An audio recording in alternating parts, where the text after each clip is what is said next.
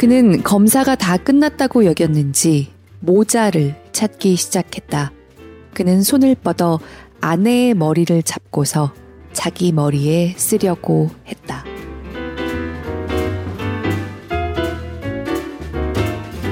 안녕하세요. 골라듣는 뉴스룸에서 함께 책 읽는 시간 북적북적입니다. 저는 권애리 기자입니다. 요새 뉴욕 거리를 돌아다니거나 지하철을 타면요. 하루에 한 번 이상은 꼭 뭔가 눈에 띄는 행동을 하는 사람을 보게 됩니다. 며칠 전에는 지하철에서 그 지하철 칸에 기둥 있잖아요. 그걸 지지대 삼아서 점프를 계속하면서 벽에 발길질을 하는 남자를 본 적이 있습니다. 물론 사람들이 자리를 피해서 그 사람 주변에는 아무도 없었어요. 그런데 제가 선어역 지나서 내릴 때까지 정말 쉬지 않고 전력을 다해서 반복적으로 벽을 발로 차더라고요. 처음에는 저도 굉장히 무서웠는데요. 지하철 이쪽 편에서 다른 사람들과 함께 저쪽 편에 혼자 남아서 계속 발길질을 하는 남자를 보고 있으려니까 저 사람은 저걸 어떻게 계속 반복할 수 있을까? 몸이 남아 날까? 지금 저 사람에게는 도대체 무슨 일이 일어나고 있는 걸까? 뭐라고 쉽게 꼬집어서 말할 수 없는 기분이 되더라고요. 이 사람이 제일 기억에 남는데요. 이렇게 과격한 경우까지는 아니어도 여러 가지 패턴의 특이한 행동을 하는 사람들을 정말 자주 봅니다. 손짓을, 굉장히 기묘한 손짓을 반복한다거나, 허공에 대고 소리를 지른다거나, 근데 이런 걸 잠깐 하는 게 아니고 제가 그 사람을 지나쳐서 저 멀리 점으로 변할 때까지 들릴 정도로 계속 하고 있어요. 그런데 나중에 그쪽으로 갈 일이 있어서 몇 시간 뒤에 그 자리를 지나가면 또 사라지고 없습니다. 어디로 갔을까? 그것도 좀 궁금해요. 밤에는 누워서 자기는 하는 걸까? 뭔가 이 사람들의 특징이 어떤 행동을 의식적으로 하고 있다기보다는 그 특이한 동작이나 상태 속에 사람이 갇혀 있는 그런 느낌이거든요. 그런데 더 이상 그 자리에 없고 어딘가로 갔다는 거는 그때는 또 의지를 가지고 위치를 옮겼다는 얘기잖아요. 이 사람의 하루는 어떻게 흘러가는 걸까? 그런 게 막연하게 궁금하다가 또 잊어버리고 그럽니다. 네, 이런 사람들을 한국에 있을 때보다 훨씬 더 자주 보면서 세상에는 보통은 마음의 병이라고 통칭해서 부르는 걸 가진 사람들이 참 많구나. 새삼 느껴요. 그런데 분명히 한국에서는 자주 보지 못했던 모습이긴 하지만요. 한국이든 어디든 이런 식으로 아픈 사람들이 정말로 없어서라기보다는 뉴욕보다 겉으로 덜 드러나고 있을 뿐인 게 아닐까 그런 생각도 여기 와서 종종 합니다. 코로나 이후로 뉴욕 거리에 인파가 줄면서 이런 사람들이 여기서도 눈에 좀 더 띄게 된 것도 있겠지만요. 다양한 사람들과 문화들이 서로 목청껏 자기 존재를 드러내면서 공존하는 이 뉴욕이란 대도시에서는 이런 종류의 병세마저도 좀 더 밖으로 분출돼서 드러나기 쉬울 뿐인 게 아닐까. 그렇다면 우리나라에서 조용하게 앓고 있는 사람들은 어디서 어떻게 지내고 있는 걸까? 그런 생각을 가끔 하게 됩니다. 그러다가 읽게 된 오늘의 책에서 이런 구절을 만났어요.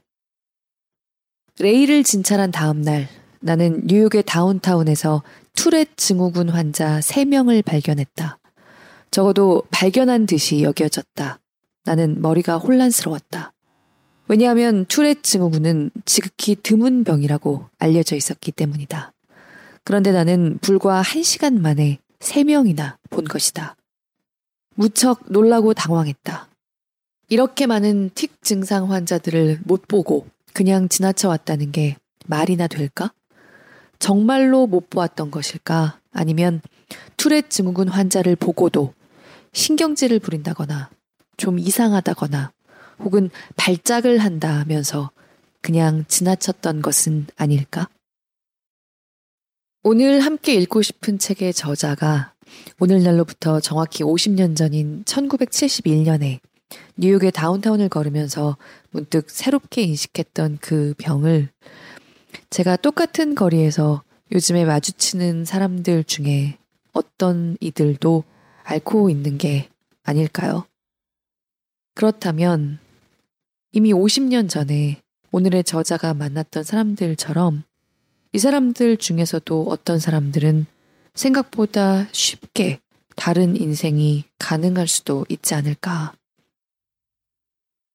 이번 주에는 북적북적에서 이 책을 읽어야지 생각하면서 책장을 넘기다가 별안간 이 책 속에 등장하는 여러 가지 상황들이 훅 현실적으로 다가오는 순간이었습니다.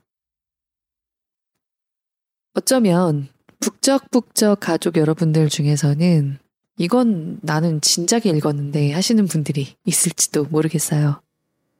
의학 논픽션의 현대 고전이라고 할 수 있는 책. 올리버 섹스가 쓴 아내를 모자로 착각한 남자. 오늘 함께 읽고 싶습니다.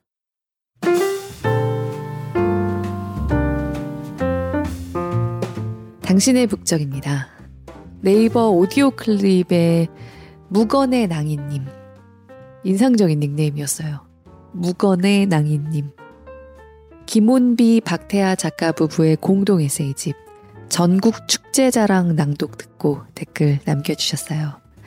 예전에 저랑 심영고 기자가 김원비 작가의 에세이집들을 낭독했던 것도 다 기억하신다고요. 고맙습니다. wild food는 싫지만 축제들에는 관심이 생긴다고 K스러움 무슨 말인지 느낌이 딱 온다고 이심전심 해주셨습니다. 그리고 팟빵의 분지 지역 태생님. 네, 분지 지역 태생님은 신간 소식도 폭넓게 늘 알고 계시더라고요. 네, 안 그래도 읽고 싶었던 책인데 전국 축제 자랑 낭독으로 들으니까 웃음이 배가 되었다. 아침 산책하며 들으면서 빵빵 터지셨다고 말씀해 주셨습니다. 고맙습니다. 왠지 뿌듯하네요.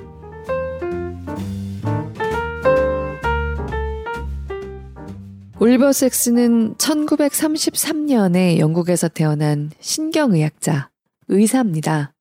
영국에서 대학까지는 나왔지만 의사가 된 후에 뉴욕에서 주로 일을 했고요. 오늘의 책, 아내를 모자로 착각한 남자를 비롯해서 이후에 큰 반향을 불러일으킨 저서들을 여럿 발표하고 의학계의 개관시인이라는 별명까지 얻기도 했습니다.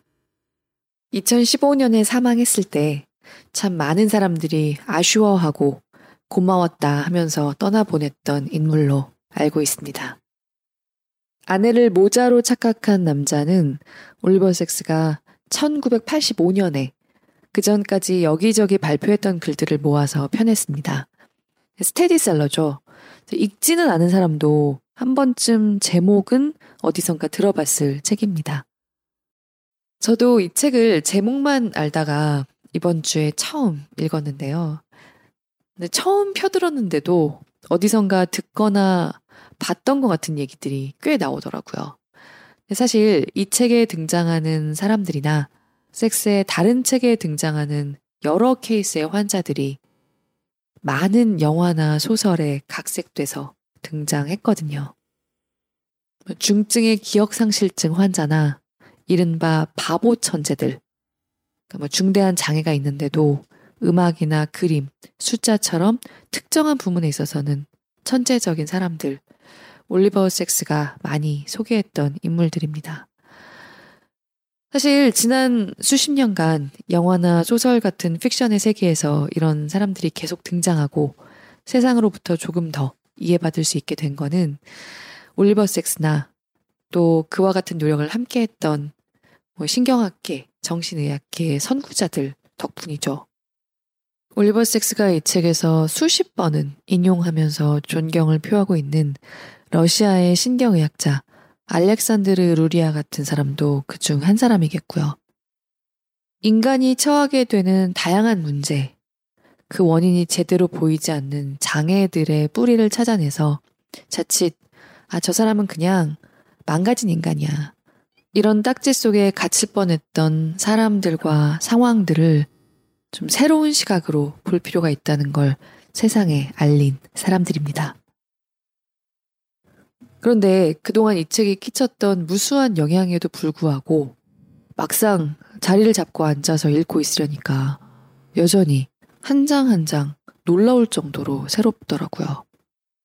너무 기묘한 상황들을 겪고 있는 등장인물들이 영화 속 캐릭터가 아니라 실제 했던 사람들이고 이 사람들을 마음으로부터 이해하고자 노력했던 사람이 소개하고 있기 때문인 것 같아요. 그냥 픽션 같은 데서 자주 봤다는 이유로, 음, 대충 알겠어 하고 넘겨버리기 쉬운 더 솔직히 표현하자면 흥미거리나 가십거리로만 넘겨버리기 쉬운 증세를 보이는 사람들이 정말로 어떤 생을 살고 있는가, 진짜 인간들의 진짜 투쟁, 진짜 노력이 여기 담겨 있습니다. 그럼 비유가 아니라 정말로 아내를 모자로 착각해서 머리에 쓰려고 했던 남자의 이야기부터 먼저 조금 읽어보겠습니다. 낭독을 허락한 알마 출판사에 감사드립니다.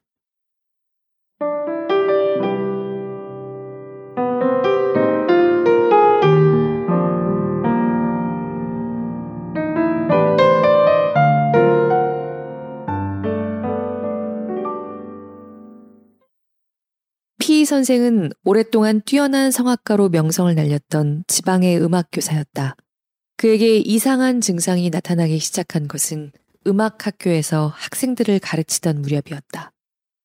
학생들이 자기 앞으로 다가와도 얼굴을 알아보지 못하는 일이 생긴 것이다.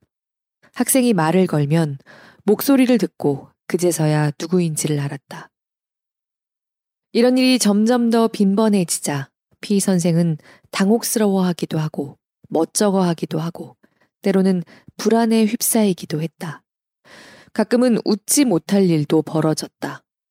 상대의 얼굴을 알아보지 못할 뿐만 아니라 눈앞에 아무도 없는데도 사람의 얼굴이 보였기 때문이다. 거리를 거닐다가 소화전이나 주차요금 자동 징수기를 보면 마치 아이들의 머리라도 본 것처럼 행동하기도 했다. 그리고 가구의 장식을 향해 다정하게 말을 걸었다가 아무런 대답이 없어 깜짝 놀라기도 했다. 그에게 신을 신어도 좋다고 말하고 검안경을 준비했다. 그런데 놀랍게도 그는 1분이 지나도록 신을 신지 않고 그대로 있었다. 좀 도와드릴까요? 뭘요? 누구를 도와주신다는 말씀이죠? 선생님이 신을 신는 건 말입니다. 아차, 신을 깜빡했군. 그는 마치 독백이라도 하듯 신? 신? 하며 난감해했다. 나는 다시 말했다. 선생님의 신 말이에요. 조금 전에 벗어놓았던 신 말입니다. 그는 계속해서 아래쪽을 찾았지만 엉뚱한 곳만 열심히 보고 있었다. 그러다가 마침내 그의 시선이 자기 발에 가서 딱 멈추었다. 이게 내 신 맞죠? 내가 잘못 들은 것일까? 아니면 그가 잘못 본 것일까? 손을 자신의 발에 갖다 대며 이렇게 말한 것이다. 제 눈이 이게 제 신 맞죠? 아닌가요? 아닙니다. 그건 선생님의 발이에요. 신은 저쪽에 있어요. 그런가? 어쩐지 발인 것 같더라니. 농담을 하고 있는 걸까? 아님 미쳤을까? 아니면 정말 눈이 안 보이는 것일까? 이게 바로 그가 말하는 이상한 실수라면 그것은 내가 본 중에 가장 이상한 실수일 것이다. 더 이상 이를 복잡하게 만들고 싶지 않았던 나는 그가 그의 신을 신을 수 있게 도와주었다. 피 선생은 아무런 문제도 안 된다는 듯 태연했다. 아니, 오히려 즐기고 있는 듯 했다. 나는 다시 검사를 시작했다. 왼쪽에 놓인 물건을 못 보는 일이 가끔 있기는 했지만 시력은 바닥에 떨어진 바늘도 쉽게 찾아낼 수 있을 정도로 아주 좋았다. 그의 눈은 사물을 보는 데는 아무런 이상이 없었다. 그렇다면 무엇이 문제일까? 나는 내셔널 지오그래픽지를 펼쳐서 그에게 보여준 다음 그 잡지에 어떤 사진이 있는지 말해달라고 부탁했다. 그의 반응은 아주 이상했다. 그의 눈은 내 얼굴을 쳐다볼 때처럼 여기저기로 빠르게 옮겨다니며 각각의 세세한 특징을 잡아냈다. 그 중에서도 특히 밝게 빛나는 것이나 색채, 형태에 대해 민감한 반응을 보이며 설명을 했다. 그러나 결코 장면 전체를 파악하지는 못했다. 마치 레이더 화면이라도 확인하는 것처럼 사소한 것은 잘 보았지만 전체적인 것은 안중에도 없었다. 사진의 전체적인 인상에 대해서는 관심도 두지 않았고 말을 하려 들지도 않았다. 풍경이나 전체적인 장면은 전혀 이해하지 못했던 것이다.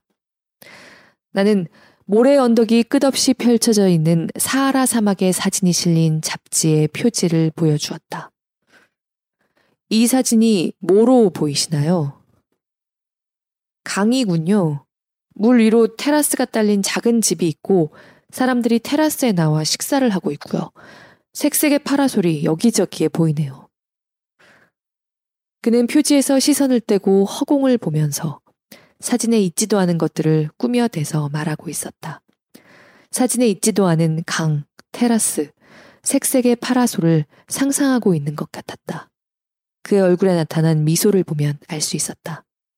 그는 검사가 다 끝났다고 여겼는지 모자를 찾기 시작했다. 그는 손을 뻗어 아내의 머리를 잡고서 자기 머리에 쓰려고 했다. 아내를 모자로 착각한 것일까? 그런데도 그의 아내는 늘 있어 온 일이라는 듯 태연한 모습이었다.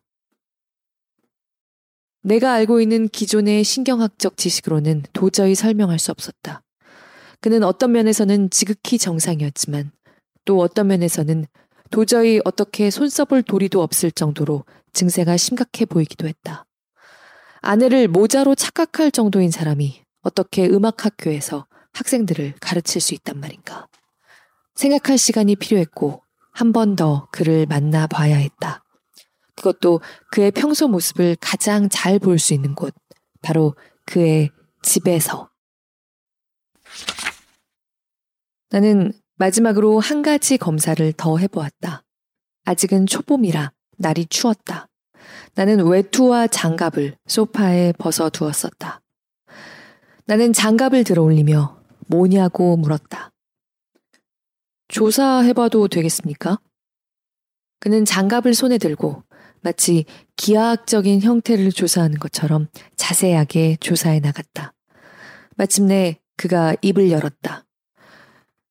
표면이 단절되지 않고 하나로 이어져 있어요. 주름이 잡혀 있군요. 음, 또 주머니가 다섯 개 달려 있는 것 같군요. 음, 말하자면 그가 주저하며 말했다. 맞습니다. 설명을 하셨으니 이제 그게 뭔지 말해보세요. 나는 조심스럽게 말했다. 뭔가를 넣는 물건인가요? 그래요. 그런데 뭘 넣는 거죠? 안에다 뭔가를 넣는 거겠죠. 피 선생은 그렇게 말하며 웃었다. 여러 가지가 가능할 것 같아요.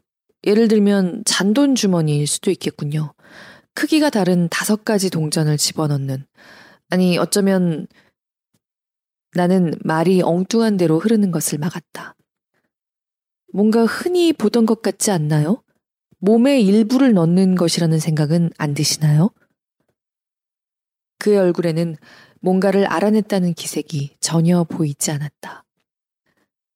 장갑을 보고 표면이 단절되지 않고 하나로 이어져 있다 라고 말할 수 있는 아이는 단 하나도 없을 것이다. 그리고 아이는 장갑을 보면 그것이 손에 끼는 친숙한 물건, 즉 장갑이라는 것을 금방 알아차릴 것이다.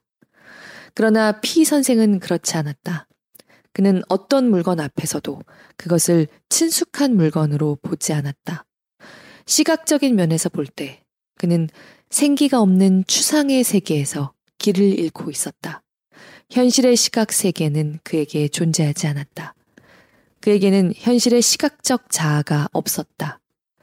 그는 사물에 대해 얼마든지 이야기할 수는 있었지만 그것들을 있는 그대로 보지는 못했다.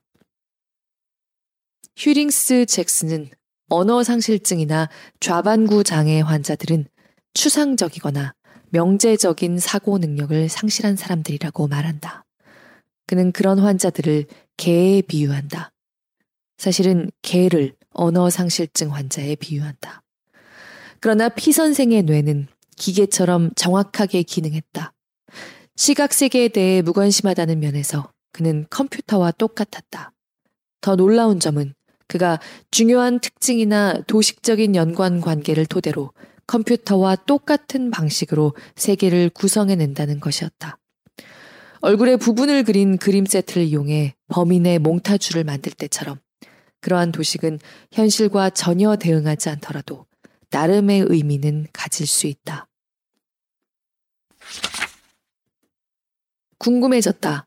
도대체 그는 어떻게 생활하는 것일까?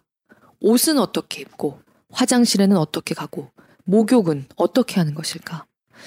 나는 부엌으로 그의 아내를 따라가 그가 어떻게 옷을 갈아입는지 등을 물어보았다. 식사할 때랑 비슷해요. 늘 두는 장소에 제가 남편의 옷을 갖다 둡니다. 그러면 노래를 흥얼거리며 혼자 별다른 어려움 없이 갈아입어요. 하지만 뭔가 방해를 받아 맥이 끊기면 완전히 아무것도 못하게 되죠. 그이는 입으려던 옷이 뭔지 잊어버려요.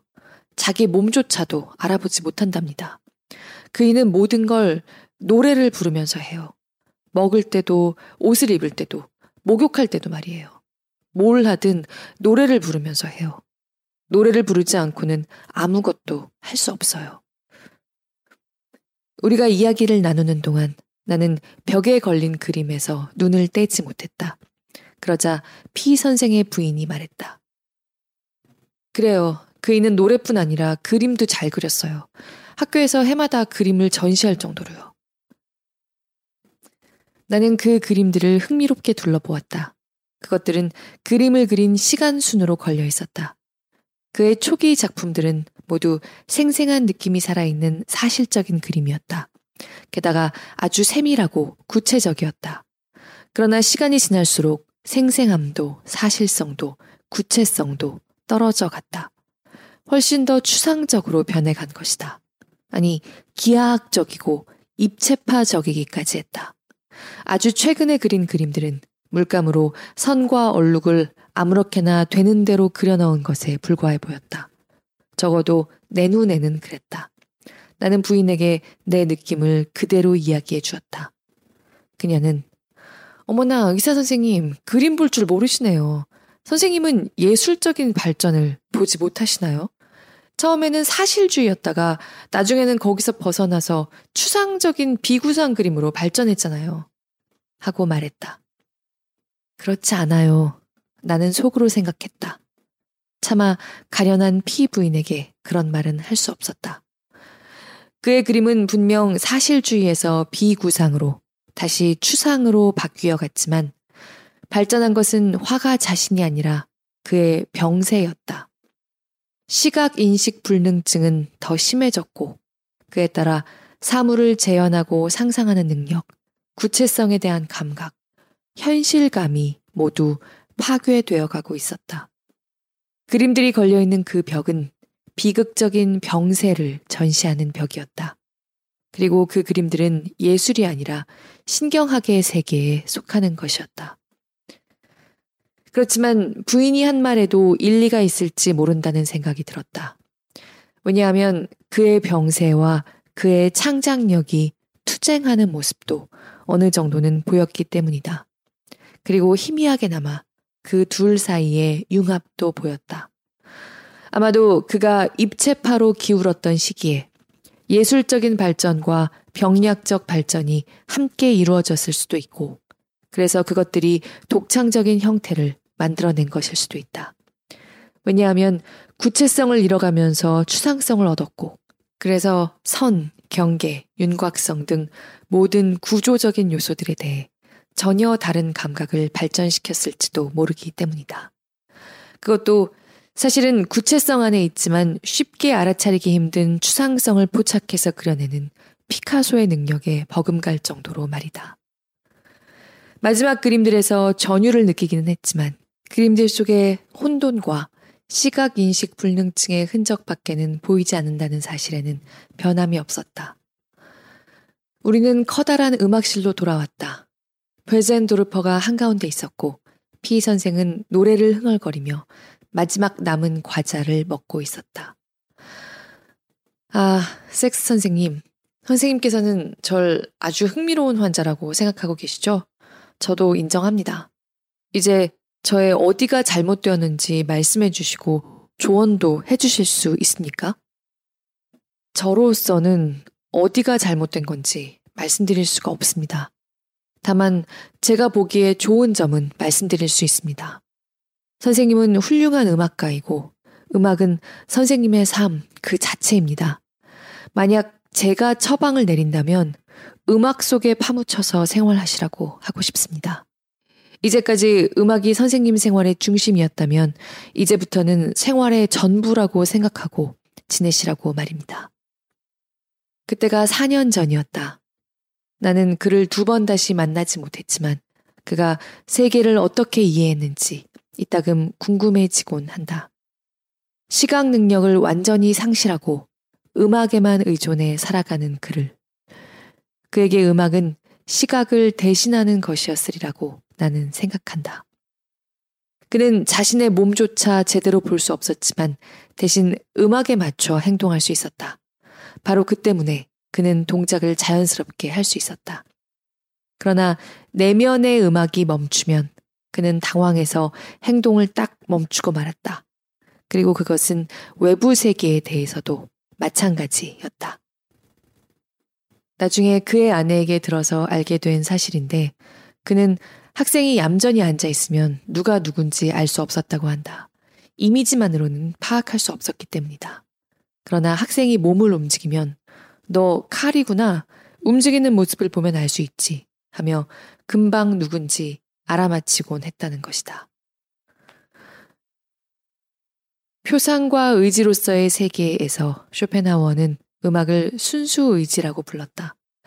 그가 만약 피 선생, 표상으로서의 세계를 완전히 상실했지만 음악, 즉 의지로서 세계를 완전하게 파악하는 피 선생을 만났다면 얼마나 매료되었을까. 다행스럽게도 이 점은 끝까지 변하지 않았다. 질병, 커다란 종양, 즉 뇌에서 시각을 담당하는 부분의 퇴행에 점진적인 악화에도 불구하고 피 선생은 마지막 순간까지 음악을 가르치며 살았다.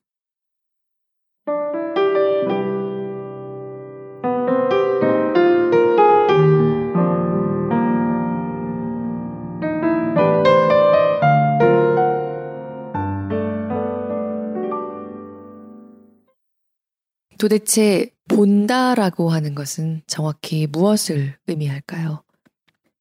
시력에는 아무런 문제가 없습니다. 하지만 뇌에서 시각을 담당하는 부분에 장애가 일어났기 때문에 눈앞에서 사랑하는 사람이 웃고 있어도 그걸 전혀 알아볼 수가 없고 모자가 아닌가 정도로만 생각된다면 올리버 섹스의 환자들을 따라가다 보면 우리가 공기보다도 당연하게 받아들이는 우리 삶의 기본들이 하나하나 혼란스러워지기 시작합니다. 삶이란 무엇이고 자아는 무엇일까? 나라는 존재는 도대체 뭘 의미하는 것일까? 이보다는 조금 더 우리가 많이 들어본 증세, 기억상실증을 겪었던 다른 남자의 이야기를 좀 더 읽어보겠습니다.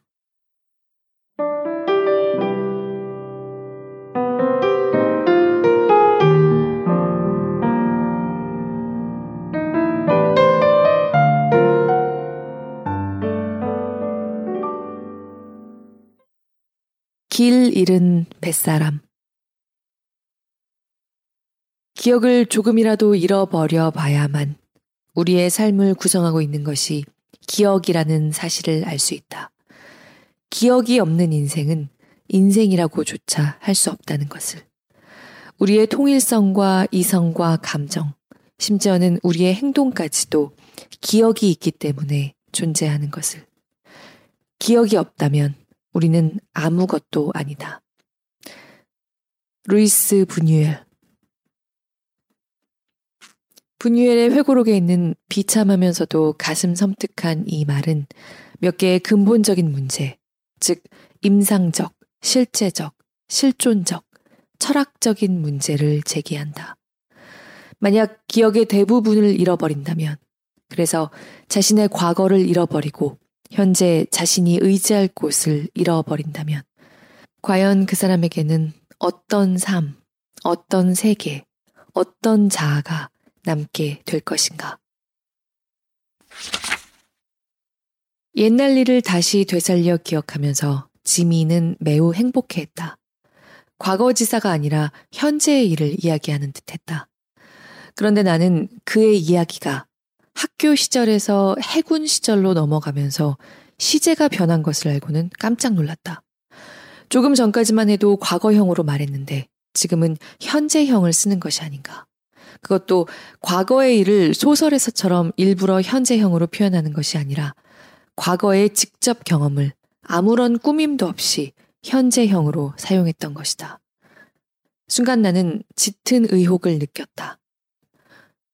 선생님, 그게 몇 년도 일이죠?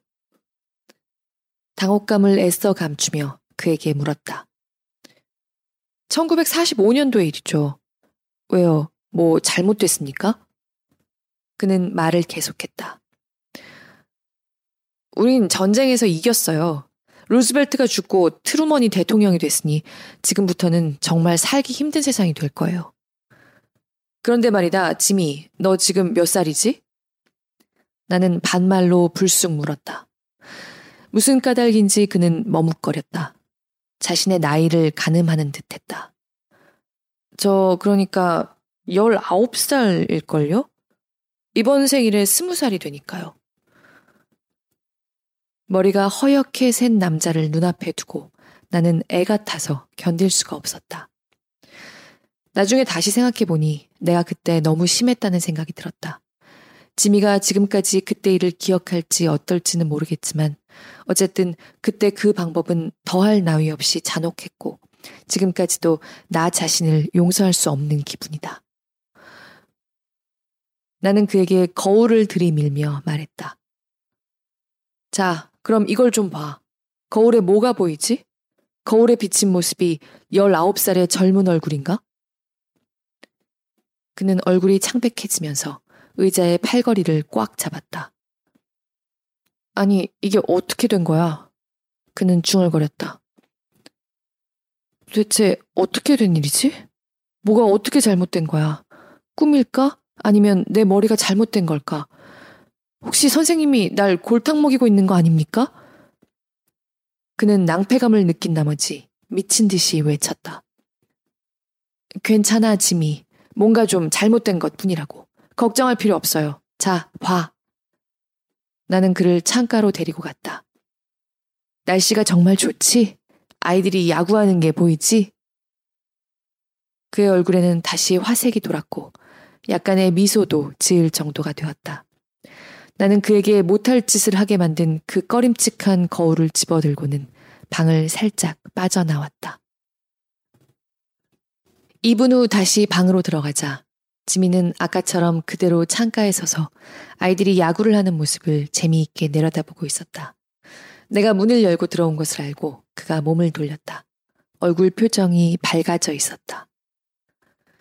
안녕하세요, 선생님. 좋은 아침이죠? 자, 저에게 뭔가 하실 말씀이 있으시죠?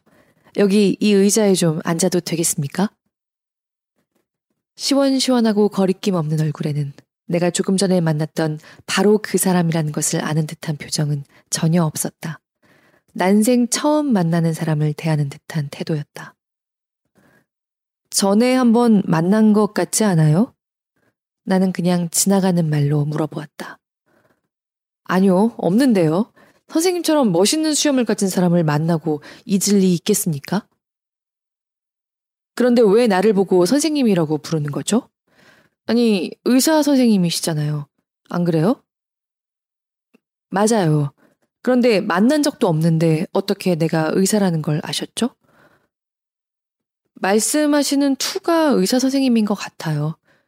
의사 선생님 맞죠? 네, 말씀하신 대로입니다. 나는 이곳의 신경과 의사입니다.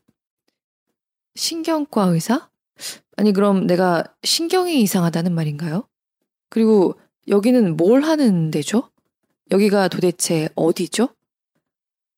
그건 바로 제가 드리고 싶은 말입니다.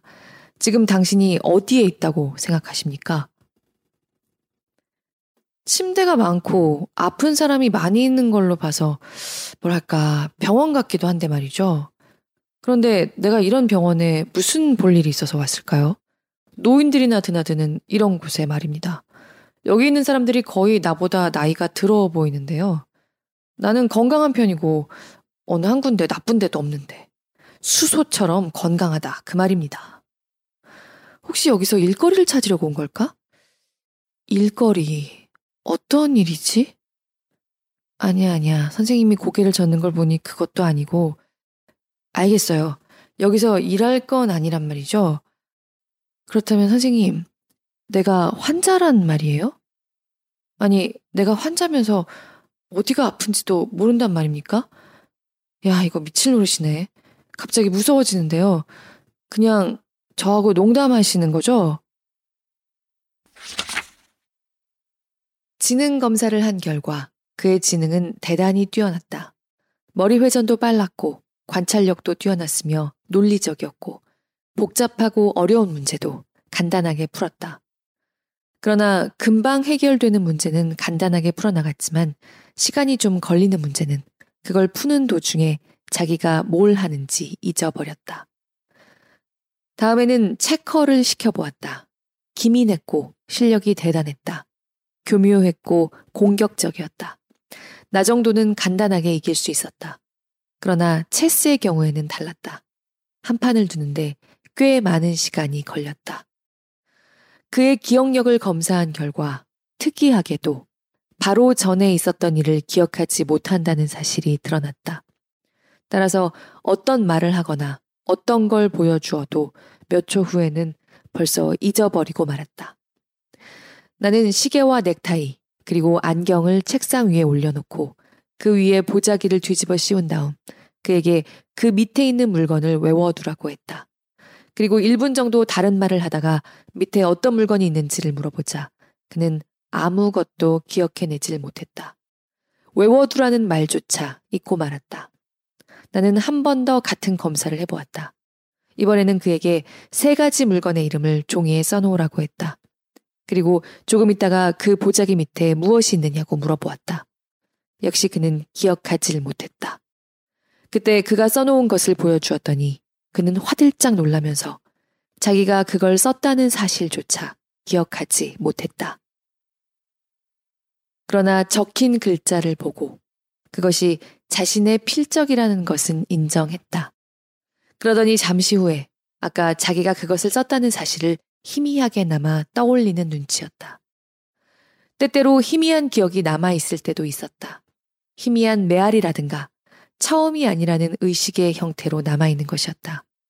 예를 들면 그는 나와 틱택톡을 둔 지 5분 정도 후에 조금 전에 어떤 의사와 틱택톡을 두었다는 기억을 떠올렸다.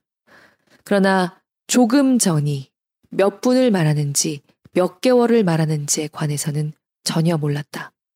그는 잠자코 생각하면서 뜸을 들이더니 말했다. 그 의사 선생이 당신이었는지도 모르겠군요. 그렇다고 대답하자 그는 쾌활한 얼굴이 되었다. 쾌활함과 싸늘한 무관심이 서로 엇갈리는 것이 그의 두드러진 특징이었다. 그가 쓴 일기는 전혀 맥락이 없었다. 그뿐 아니라 그는 아주 실없고 하찮은 것들만 기록해 놓았다. 예를 들면 아침 식사로 달걀을 먹음이라든가 텔레비전에서 야구를 보다와 같은 식으로 깊이 있는 내용이라고는 하나도 없었다. 그러나 애당초 기억이 없는 사람에게 깊이, 감정면에서나 사고면에서 깊이를 기대할 수는 없지 않은가?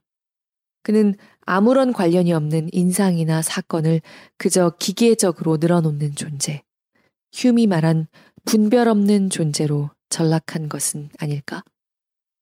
이 끝없는 망각, 이 가슴 아픈 자기 상실을 지민은 알았다고도 할 수 있고 몰랐다고도 할 수 있다. 우리는 다리나 눈을 잃으면 다리가 없고 눈이 없다는 사실을 의식한다. 그러나 자기 자신을 잃어버리면 그 사실 자체를 모른다. 왜냐하면 그걸 깨달을 자신이라는 존재가 없어졌기 때문이다. 그런 까닭에 나는 이 문제를 그에게 물어볼 수 없었다.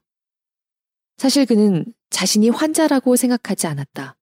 그래서 자신이 환자들 틈에 끼어 있는 것을 의아하게 생각했다. 우리는 도대체 그가 어떤 기분으로 사는지 알고 싶었다. 그는 체격도 좋고 건강한 데다가 일종의 동물적인 강인함과 에너지의 소유자였다. 그러면서도 묘하게 무기력하고 활발하지 않은 면이 있었다. 게다가 누구나 느끼듯이 매사에 무관심했다. 옆에서 보더라도 어딘가 모자라는 데가 있다고 느껴졌지만 본인이 그 사실을 아는지 모르는지도 알 수 없었다. 설령 알았다고 하더라도 그런 것에는 무관심했다. 어느 날 나는 그의 기억이나 과거에 대해 언급하지 않고 지극히 평범한 감정에 대해서 살펴보았다. 기분은 어때요? 기분이 어떠냐니요? 그는 내가 한 말을 반복하면서 머리를 벅벅 긁었다. 나쁘다고는 할 수 없어요. 하지만 기분이 좋다고도 할 수 없어요. 뭐가 뭔지를 알 수 없어요. 자신이 불행하다고 생각합니까? 그렇지는 않아요. 인생이 즐겁다고 생각해요? 모르겠는데요. 내가 너무 심하지 않은가 하는 생각이 들어서 약간 망설였다. 한 남자를 은근히 참기 어려운 절망으로 밀어넣는 것이 아닐까 하는 생각이 들었다. 나는 주저주저 하면서도 다시 물었다. 인생이 괴롭지 않다면, 그렇다면 인생을 어떤 식으로 느끼나요? 아무것도 느끼지 못해요. 그래도 살아있다는 것은 느끼죠? 그래도 살아있다는 걸 느끼냐고요? 별로 그렇지 않은데요. 오랫동안 그런 걸 느껴본 적이 없어요. 그의 얼굴에 끝모를 슬픔과 체념이 드리워졌다. 그런 그의 모습을 보고 잃어버린 영혼이라는 탄식이 절로 나왔다. 그러나 어떤 병에 걸려 자기의 영혼을 잃어버리는 일이 실제로 있을 수 있을까? 나는 어느 날 간호사들에게 물어보았다. 그에게 영혼이 있다고 생각합니까? 간호사들은 이 질문을 듣고 몹시 분개했지만 내가 왜 그런 질문을 했는지 이해해 주었다. 그러고는 이렇게 말했다. 지미가 성당에 앉아 있는 모습을 한번 보세요. 그리고 직접 판단하세요. 나는 성당에 가보았다. 그리고 내 마음이 흔들리는 것을 느꼈다. 왜냐하면 한 가지 일에 골똘하게 정신을 집중하는 지미의 모습을 처음 보았기 때문이다. 그때까지는 본 적도 없고 상상도 하지 못했던 모습이었다. 그는 무릎을 꿇고 성체를 혀 위에 올려놓고 있었다. 성스러운 종교의식을 추호의 의심도 없이 받아들이는 모습이었다. 그의 마음은 미사의 정신과 혼연일체를 이루고 있었다. 긴장과 정숙이 감도는 가운데 그는 완전히 무아지경에 빠져서 종교의식에 자신을 내맡기고 있었다. 그런 모습 어디에서도 기억상실증이나 코르사코프 증후군의 기미를 찾아볼 수 없었다. 그런 병이 존재한다는 사실조차 생각할 수 없을 정도였다. 이제 그는 제대로 기능하지 않는 메커니즘의 희생자가 아니었다. 기억상실증이나 기억의 불연속 따위가 도대체 그와 무슨 상관이 있단 말인가.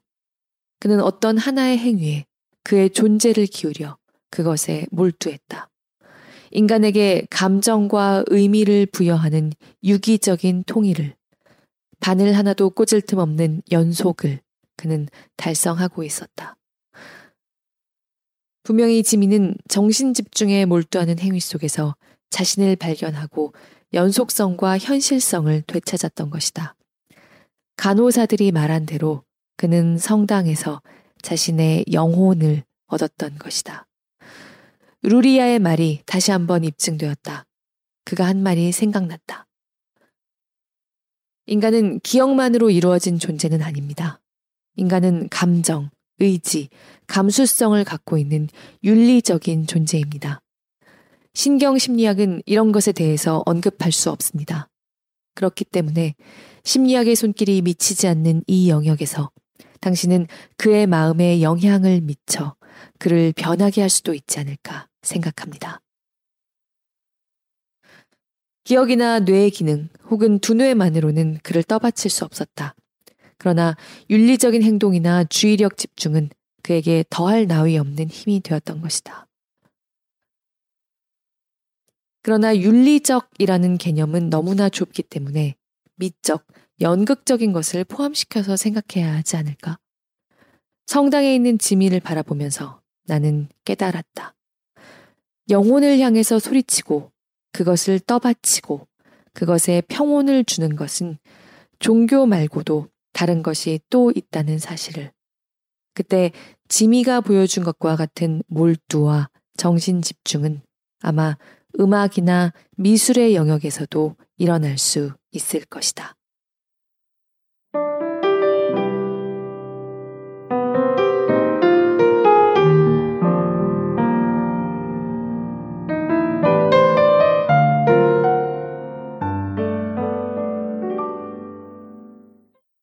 이 책에는 들으신 것처럼 우리가 인간에 대해서 가지고 있는 근본적인 개념들을 바닥부터 뒤집는 케이스들이 줄줄이 등장하지만요. 오히려 방금 읽었던 대목에서처럼 올리버 섹스는 이런 병을 연구하는 사람들이 쉽게 빠질 것만 같은 허무주의를 비치지 않습니다. 반대로 자기 환자들의 영혼을 알아보려고 했습니다. 이 책에는 영혼이라는 단어가 이 지미의 이야기뿐 아니라 다른 대목에서도 자주 등장해요. 영혼을 이야기한다고 해서 올리버 섹스가 다른 사람들보다 더 비과학적인 의사가 되지 않았습니다. 오히려 기존 의학의 틀을 벗어났던 사람들의 문제를 낡은 틀에 끼워 맞추려고 하지 않고 있는 그대로 환자들을 먼저 존중하고 이해하려고 했기 때문에 그때까지 의학이 미처 보지 못한 다른 의사가 미처 보지 못한 문제들을 발견하고 해결하는 대목들이 종종 등장합니다. 낭독을 시작하기 전에 소개해드렸던 투렛 증후군도 비슷한 면이 있습니다. 투렛 증후군은 19세기에 처음 보고됐지만 정작 그 후에 현대의학이 세분화되는 과정에서 잊혀지다시피 한 증상이었다고 합니다. 그런데 올리버 섹스 같은 자세로 환자들에게 접근했던 의사들이 재발견하다시피 해서 적절한 치료법을 찾아나간 병으로 소개됩니다. 그냥 이상한 사람, 상종하지 않는 게 좋을 이상한 애로 그칠 뻔했던 사람들이 자기 인생을 찾아나갈 수 있는 길들이 만들어져 간 거죠. 올리버 섹스와 그가 교류한 의사들은 기본적으로 환자들의 존엄성을 믿기 때문에 언뜻 완전히 망가진 것처럼 보이는 그 사람들이 사력을 다해서 자신의 장애를 극복해 나가는 그 핵심을 꿰뚫어 봅니다. 그래서 이 책을 읽다 보면요. 사람이란 무엇인가의 개념이 흔들리기 때문에 오히려 사람이란 무엇인가, 사람이란 어떤 존재인가, 더 깊은 감동으로 곰곰이 새롭게 느끼게 되는 것들이 있어요. 간질 환자가 느끼는 극한의 행복감, 투렛 증후군 환자의 번뜩이는 기지, 뇌졸중이 오는 바람에 어린 시절의 노래를 되찾은 할머니, 수십 년 만에 도진 독한 성병으로 나타난 어떤 증상을 오히려 반기는 또 다른 할머니. 그리고 이른바 바보 천재들. 이게 도대체 무슨 소리인가 싶은 케이스들이죠. 이런 언뜻 자극적인 제목, 이해가 가지 않는 제목으로만 다가오는 이 사람들을 이 책을 통해서 직접 한번 깊이 만나보셨으면 좋겠어요. 마지막으로 올리버 섹스가 어떤 신경장애 환자들에 대해서 이들이 보통 사람들이 쉽게 가지지 못하는 통찰력을 한꺼번에 발휘하는 모습을 묘사한 대목을 읽고 마치겠습니다. 이 이야기가 남기는 울림을 함께 나누고 싶습니다. 들어주시는 모든 분들 늘 깊이 감사드립니다. 우리 이번 주에도 같이 북적북적 해요.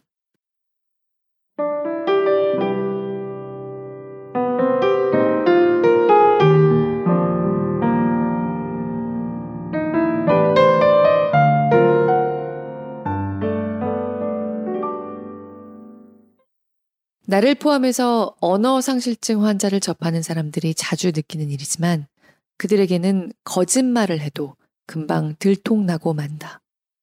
언어 상실증 환자는 말을 이해하지 못하기 때문에 말을 듣고 속는 일도 없다.